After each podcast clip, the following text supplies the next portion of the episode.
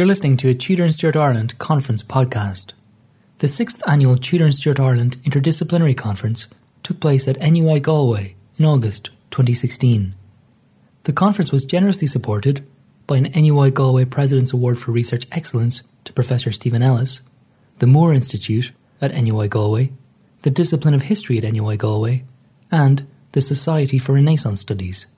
As in previous years, the majority of papers were recorded for podcasting by Real Smart Media, in association with UCD's History Hub. There are now more than 140 podcasts from previous Tudor and Stuart Ireland conferences freely available. To access this archive, go to historyhub.ie/podcasts or visit TudorStuartIreland.com. In this episode, a recording of a paper by Professor Raymond Hilton from Virginia Union. His paper was entitled Religio-Political Ferment in and Interconnections Between the Dublin and Portarlington Huguenot Communities, 1692 to 1720, a study in causal determinism. Dublin and Portarlington were the two most substantial Huguenot communities established and solidified in the wake of the 1690s Williamite production of Ireland, but they have been primarily studied in isolation. And that's sort of incongruous because with only 40 miles of mainly level ground separating them, neither can be completely understood without some accounting of the interrelationship and interchange that occurred between them and the cause and effect this often brought about. Indeed, they proved to be by far the most closely connected of the French Protestant clusters, by contrast of those in Waterford, Cork, Kilkenny, Carlow, Youghal, Lisburn, and smaller concentrations. Pivotal to the story is the most influential of the Huguenots, Henri Massieu de Ruvigny, 2nd Marquis de Ruvigny, Deputé Général of the Reformed Churches in France, then Baron Portarlington, then Viscount, then Earl of Galway. And with him, the military veterans who arrived from France and comprised three military infantry regiments, one cavalry squadron, and one squadron of dragoons during the years of conflict from 1688 to 1697. Not as thoroughly noted or studied by earlier sources, but incrementally significant players nonetheless, were the mercantile families and the clerical professional families who had a hand in the development of both French Protestant colonies. Now, the story of these two communities, contrary to past representations stressing tranquility and commonality, is fraught, and to the contrary, with dissonance. Grating religious sensibilities, pitting dissenting against conformed Huguenots, return migration, and tortuous self-reflection on their role both within the larger context of Anglophonic milieu and late Stuart Ireland as a whole. The question thus arises as to whether or not, or to what extent, events and personalities within these two communities played upon each other as the immigrants confronted these challenges. Contrasts between the two colonies are glaring, of course. As the governmental and commercial hub, Dublin was always the most powerful magnet for immigrants, and a noteworthy, perhaps even substantial Huguenot population existed there as early as the 1660s, with certain significant individuals arriving long prior to this. Portarlington was, contrariwise, a transplant colony, an artificial creation which, if not imposed into a total void, came very close to it.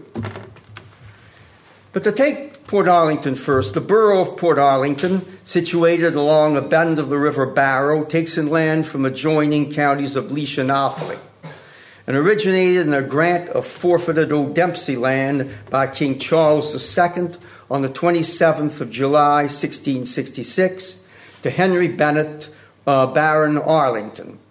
Bennett is said to have constructed dwellings and a small riverside quay and even a glassworks.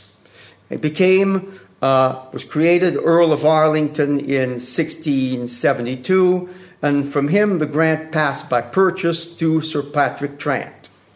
Trant, as a proactive Jacobite, was attainted for treason on 26 April 1689, and his holdings declared forfeit to the Crown.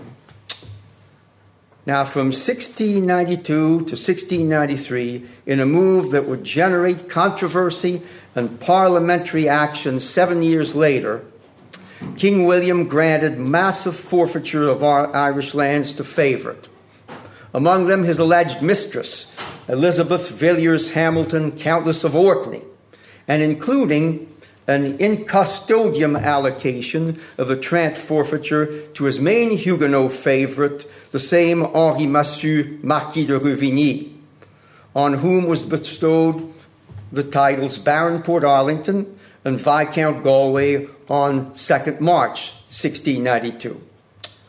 One of Lord Galway's priorities was to provide, I'll call Ruvigny Lord Galway from here on in, one of his priorities was to provide for the Huguenot veterans who had served under his command during the Williamite reduction of Ireland and who were retired on half pay to the Irish establishment. After the Treaty of Ryswick ending the War of the League of Augsburg in 1697, this was expanded to include the veterans who had been insubordinate in Flanders and Savoy. And to this end, Lord Galway negotiated as favourable a set of terms as he could obtain through personal entreaties to place his veterans on the establishment. And one of the most enjoyable parts of researching this is seeing all his letters in the British Library and the additional manuscript and seeing how he manipulated, how he pled, how he, really played on the sympathies, how he name dropped in order to get his veterans as favorable condition as possible. He was a slick operator, definitely. It was a pleasure looking through that. But he was enormously successful, and he ultimately secured permanent status for his grant on 26 June 1696. And on 12 May 1697, he was made Earl of Galway and on the same day appointed Lord Justice of Ireland and served in that capacity for the first time till 1701. But talking about ferment, religion, of course, is paramount. And that was the whole reason for the Huguenot dispersion. The dispersion of the Huguenots was not so much an immigration in search of a positive material good. It was one of flight from what had deteriorated into a highly negative situation in France. The Huguenots were staunch French Calvinists, and they were Frenchmen first, who much preferred to remain in France, and who, for the greater part, were in a reasonably comfortable position in their own country, materially speaking. The economic incentive to depart was very slight. Indeed, migration to Britain and Ireland meant, for a majority of these refugees, financial loss, uncertainty as to employment and income, and reliance on the charity of sympathetic hosts. And they could have had all that if they had only kind of converted to Catholicism. But of course, that was a matter of conscience. Now, charity of sympathetic hosts. Now, this last could be a little bit chancy, given that the concept of charitable assistance for displaced person was a new one. In fact, the term refugee had only been coined in 1681, and that was the Huguenot, in reference to the Huguenots themselves immigrating in the beginning of the persecution that ended in the revocation of the Edict of Nantes. It was an idea that had to be aggressively propagandized. The idea of charity itself was, as I say, very new. Much depended on individual donors. In fact, the royal bounty in England, amounting to £15,000 from 1696, was the first truly organized state charity of any appreciable size in the kingdom. Freedom to practice their religion was the primary objective then, and most Huguenots actually saw their exile as a temporary penance at worst. They had no intention of this being permanent. Some even adopted an apocalyptic view of King Louis XIV, abandoning the beastly doctrines of popery, or at least moderating his views, so the Huguenots could one day return to a purified France and the transformation of the kingdom from Babylon to New Jerusalem could proceed accordingly. Most entertained the hopes that this could happen within their lifetime, and the literature of that effect proliferated throughout Britain and Ireland. Now, it is only within this context that the relationship between the two Calvinist, French Calvinist communities that existed in exile can be properly evaluated. And, of course, I'm talking about the conformed community and the non-conformed community. With an understanding of the religious antagonisms at play within the Huguenot dispersion and its crucial role in the development of these enclaves. For the larger percentage of refugees, both in Dublin and Portarlington, the necessity lay in the fidelity to the pure, unadulterated Calvinist worship as they had known it in France, to which, of course, a triumphant return was momentarily imminent. I suppose it was the philosophy, one of the most quoted scriptures was that he that endureth to the end shall be saved. On the other hand, there were those within the French Protestant community, a large minority, who saw the advantages, if not the necessity, of accommodating to the preferences of their powerful Protestant Anglophonic neighbors, who were, after all, in much the dominant position.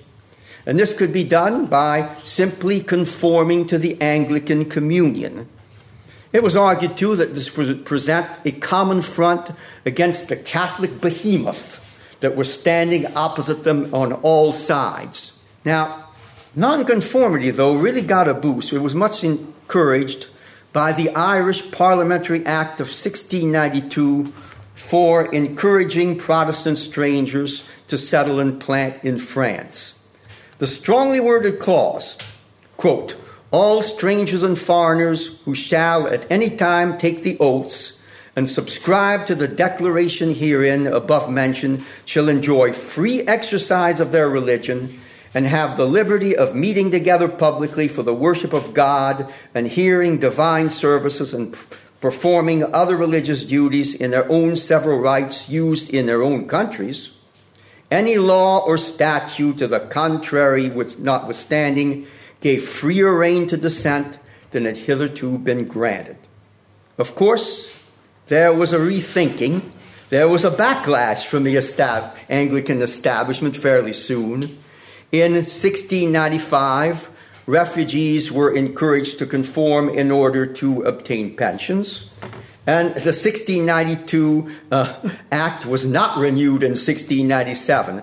But what had happened was that the proverbial cat had been let out of the bag, and Huguenot dissent was now firmly and permanently established. Thus, religious factionalism and unease became an undeniable part of life for the Huguenots in exile, whether in England, Ireland, or even North America. Now, this is a question which has been ignored, underplayed, and dismissed for roughly 2 centuries, at least until 1985. The fact is that the fissure within the Huguenot community over the question of conformity to the Anglican communion was a very tangible one, and often, acrimonious. Now, why did this historical cover-up occur? One strong explanation lies in the usage of the Huguenots at various epochs by antiquarians and even historians for contemporary political purposes or personal agendae, or as we'd say in the States, political footballs.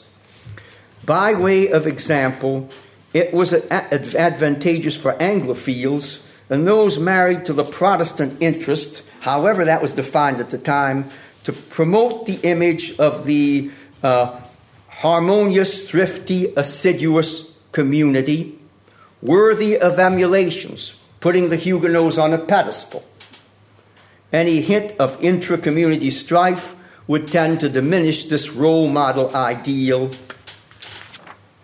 Now, while the rift between dissenters and their more accommodationist brethren in the Huguenot community was not so serious that they could not unite against the common threat of Catholicism or corroborate on non-controversial matters, the breach was nonetheless emphatic and enduring.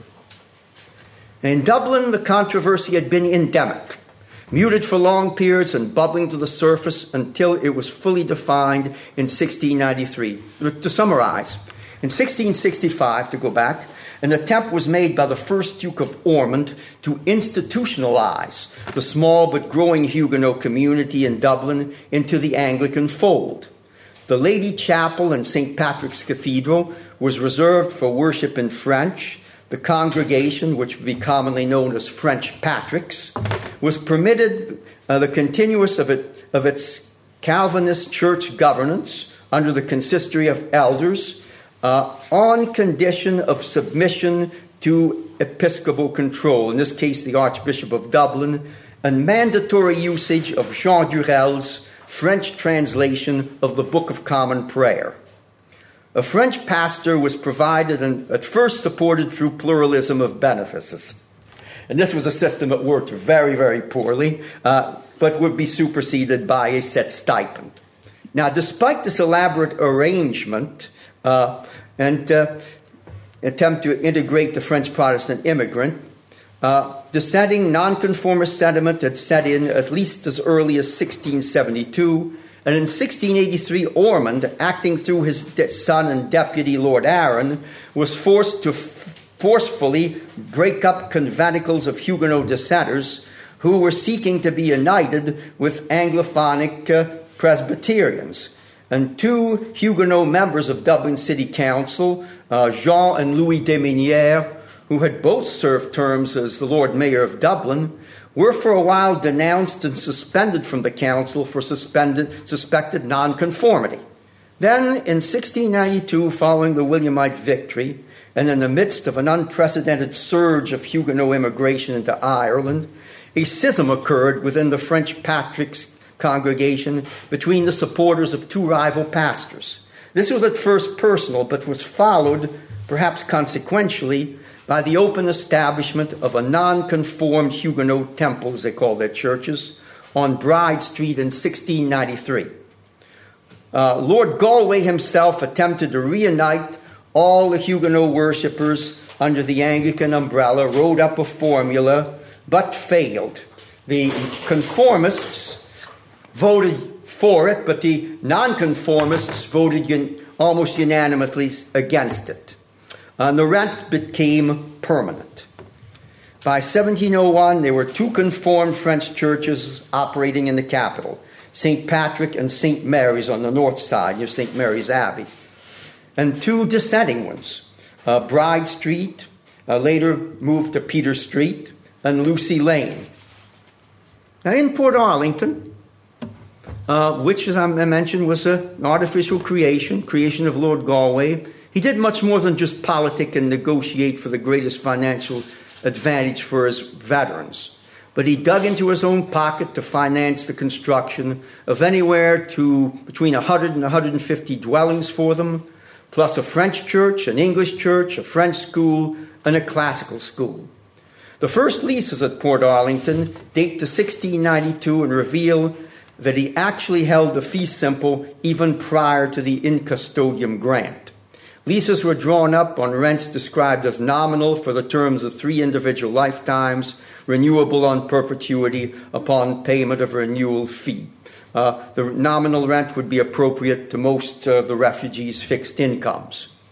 From 1692 to 1703, the Huguenot colony at Portarlington experienced growth, at first moderate and after 1697 more rapid, until the resumption and confessional crisis of 1702 contributed to a demographic downturn which would only settle into equilibrium around 1720. The early years to 1703, three major groups of individual colonizers can be discerned. First, the veterans pensioned off after the Treaty of Limerick from 1692.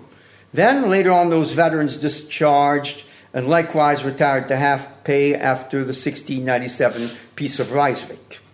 Then, all during the 1690s, a contingent of farmers, merchants, professionals, and artisans from the Dauphiné region, a relic of the partially realized colonization program in which both Galway and King William had a hand.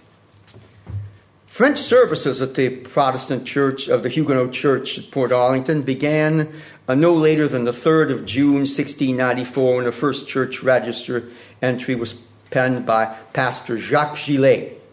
Gillet, who officiated from 1694 to 1698, and his successor, Benjamin de Daillon, Sieur de la Lévrier, ministered the congregation on the very strict Calvinist lines. Tradition, nostalgia, fidelity to the old ways were stressed time and again in the register. The common refrain is, suivant la discipline et la forme ancienne et ordinaire de nos églises en France, adhering to the old forms and procedures of our churches in France. This is consistently and constantly emphasized and hammered again and again in the French church registries. Illustrative to the point made earlier on, it was not uncommon for the Huguenots to view their sojourn in Ireland or almost any other European refuge as being transitory. At least among the Huguenot settlers, there lingered the vision of a France which, if not cleansed from Roman errors, would one day be willing to accept them as they were. Then the resumption and confessional crisis occurred, and it had its genesis in a political struggle taking shape at Westminster. The Whig junto favorable to King William lost power, and at question was the issue governing the king's right to grant forfeitures. In the instance of King William's grants, there rose the original complication of resentment against foreign favorites and the perceived impropriety of grants to a royal mistress, and the view of William as an interloper who had the crown only on occasion of his marriage to Queen Mary II, who had been inconsiderate enough to have died in 1694, leaving William to take all the heat now. But the Commission of Irish Forfeitures issued a negative report in 1699, and that led to the parliamentary adoption of the Act of Resumption of 1700. This threatened to nullify Lord Galway's grants and leases, leaving the Portarlington settlers liable for dispossession. But the Huguenots had their champions. Now, as the very shocked and very indignant anonymous author of the pamphlet Jus Regium, or the King's Right to Grant Forfeiture, said, I can't but take notice of the deplorable conditions of the poor French Protestants at Portarlington. Those poor people built about 130 new tenements. Actually, Lord Galway built them. These tenements must now become the habitation of Irish papists. But as the debate over the measure was unfolding, coming like the white knight to the rescue was Thomas Lindsay, Anglican Bishop of Killaloe. He proposed an amendment that purported to offer relief to the Huguenot refugees at Portarlington, making them an exception to the rule, and it was passed on 25th of May, 1702, confirming the colonists in the security of their leases. But Lindsay's initiative was not completely altruistic and held a double-edged motive in that the bill assigned his close friend and colleague, Bishop William Morton of Kildare, authority over the two churches and schools, authority over the salaries of both ministers, and the prerogative to appoint ministers and schoolmasters. It happened very quickly. In keeping with his reputation as a high church prelate and former Jacobite, Morton wasted little time in applying his newly granted power to quell dissent and to reestablish the Portarlington Church among conformist lines. He even went so far as to publish a French translation of the Anglican rite of church consecration to disseminate among the heads of families. And it seemed that it was a fait accompli, but it did not proceed as easily as he might have hoped. Bishop Daillon actually had the temerity to bristle at Morton's heavy-handed methods, and the six-year schism would bitterly divide the congregation.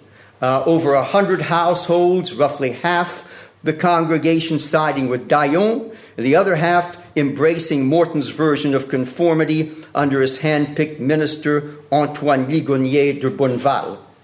From 1702 to 1708, with Daillon maintaining his hold as moderator of the consistory of elders, the Portarlington colony was fractured, and in the end much reduced by return migration to Dublin, and at least in the case of Daillon and perhaps others to Carlow, where a nonconformist church had been established and where he officiated until his death in 1710. The roles of the French nonconformist church of Lucy Lane, which was colloquially called French Lucy's, and Peter Street, colloquially called French Peters, on Dublin's north and south side, respectively, list 16 former Portarlington families in the years after 1703, especially after 1710. Arnoux, Bonin, Esperia, Fonbonne, Aubert, Terris, and Veigneur are designed as laboureurs. Olivier is a master carpenter. Baigneux, de Villeneuve, Fouran de Toucheron, Massilot, Pellissier, Lantillac, and Gouverneur from the minor nobility. A schoolmaster, Etienne Durand, apparently believed in playing both sides of the fence because he figures both actively in both the conformed and nonconformed congregation. Now, there were other factors involved in the Portarlington colony's demographic downturn. The indifferent quality of the soil regards agriculture, dislocated families, attendant upon the outbreak of the War of the Spanish Succession, when many of the younger, more physically fit veterans were called to service. But the coincidence in timing and the evidence of the individual opting for worship at the nonconformist French churches point to the religious issue weighing more heavily than the others. Tellingly, the deposition of Pastor Daillon in the beginning marked the beginning of the schism, a point of departure. From 1703, continuing to 1720, the French population dramatically declined, with families abruptly disappearing from the registers. Altogether, 67 French surnames vanished from the Portarlington settlement during the 17 years of question. The best interpretation of extant data would show most likely underestimations. For 1695, 59 family surnames, 185 individuals. 1699, 101 surnames and 387 individuals. 1703, 169 surnames, 450 individuals. 1710, 159 surnames, 409 individuals, and then a dramatic drop in 1715, 91 surnames, 226 individuals. In 1720, 75 surnames and 205 individuals. A late influx in 1725 to 1731 saw at least 15 new families arriving in the Midland settlement, but after this modest population surge, the French community reached its acceptable level. The usage of the French language and the Huguenot identity among a dwindling number of residents is alleged to have tarried there longer than anywhere else in Ireland. By 1850, when antiquarians began to seriously unearth and publish information, this had almost vanished and the gilded legend of the Irish Athens came about. This was because of Portarlington, allegedly because of Portarlington's famed French and classical schools. And the idyllic image of, quote, the sylvan retreat in the placid waters of the River Barrow, images of streets lined with jargonelle pear trees, Italian walnuts and primeval oaks, and retired French officers gathering in the town squares in their scarlet cloak, silver knee buckles kind of lined with diamonds, and their swords, sipping tiny cups of tea, savoring them, had already taken a life of its own. It was a legend which for a long time obscured the reality of those challenging, certainly stressful years of the late Stuart era. The Huguenots in Dublin, on the other hand, also endured their worst years of their own conformist, nonconformist conflict during the first two decades of the 18th century. Before church competition even entered a period of increased complication through the temporary secession of the conformed church of St. Mary's from 1705 to 1716. This last, however, seemed to be more personally and politically inspired, with religious differences playing a peripheral role. Pastor Pierre Pezet de Galinière of St. Mary's, angered at being passed over for a more lucrative pastoral post at the French Church of St. Patrick, even though he had greater seniority than his competitors, secured his congregation's support in declaring St. Mary's independence. And it was quite a curious arrangement, with St. Mary's going a separate route, yet insisting on remaining a conformed church, though consistently ignoring the Archbishop of Dublin's directive and entreaties for reconciliation. De Galinière even attempted to break the stalemate by threatening to unite with the nonconformist Lucy Lane congregation, eliciting some very unchristian-like responses from some of his fellow Huguenot adversaries. In the event, de Galinière's blackmail proved successful, and on 1st May 1716, Articles of Union were negotiated and approved, and St. Mary's and St. Patrick's were reunited and under one consistory. Perhaps fittingly, Lord Galway, who had returned as Lord Justice in 1715, drew up the article and succeeded where he had failed 22 years earlier. But though the conformed churches came back together, the chasm between them and the nonconformed churches endured. Only the weathering effect of time and assimilation ended the division. St. Mary's merged into St. Patrick's in 1740. In 1773, Lucy Lane merged into the Peter Street Church. And in 1814 and 1816, respectively, French Peters and French Patricks closed their doors for good, only then ending the controversy. Thank you. Thank you for listening to this Tudor and Stuart Ireland Conference podcast. If you would like to access the archive of more than 140 podcasts from previous Tudor and Stuart Ireland conferences, please go to historyhub.ie/podcasts. All podcasts are freely available on iTunes and on SoundCloud. For more information on the annual Tudor and Stuart Ireland Interdisciplinary Conference, visit the conference website at TudorStuartIreland.com.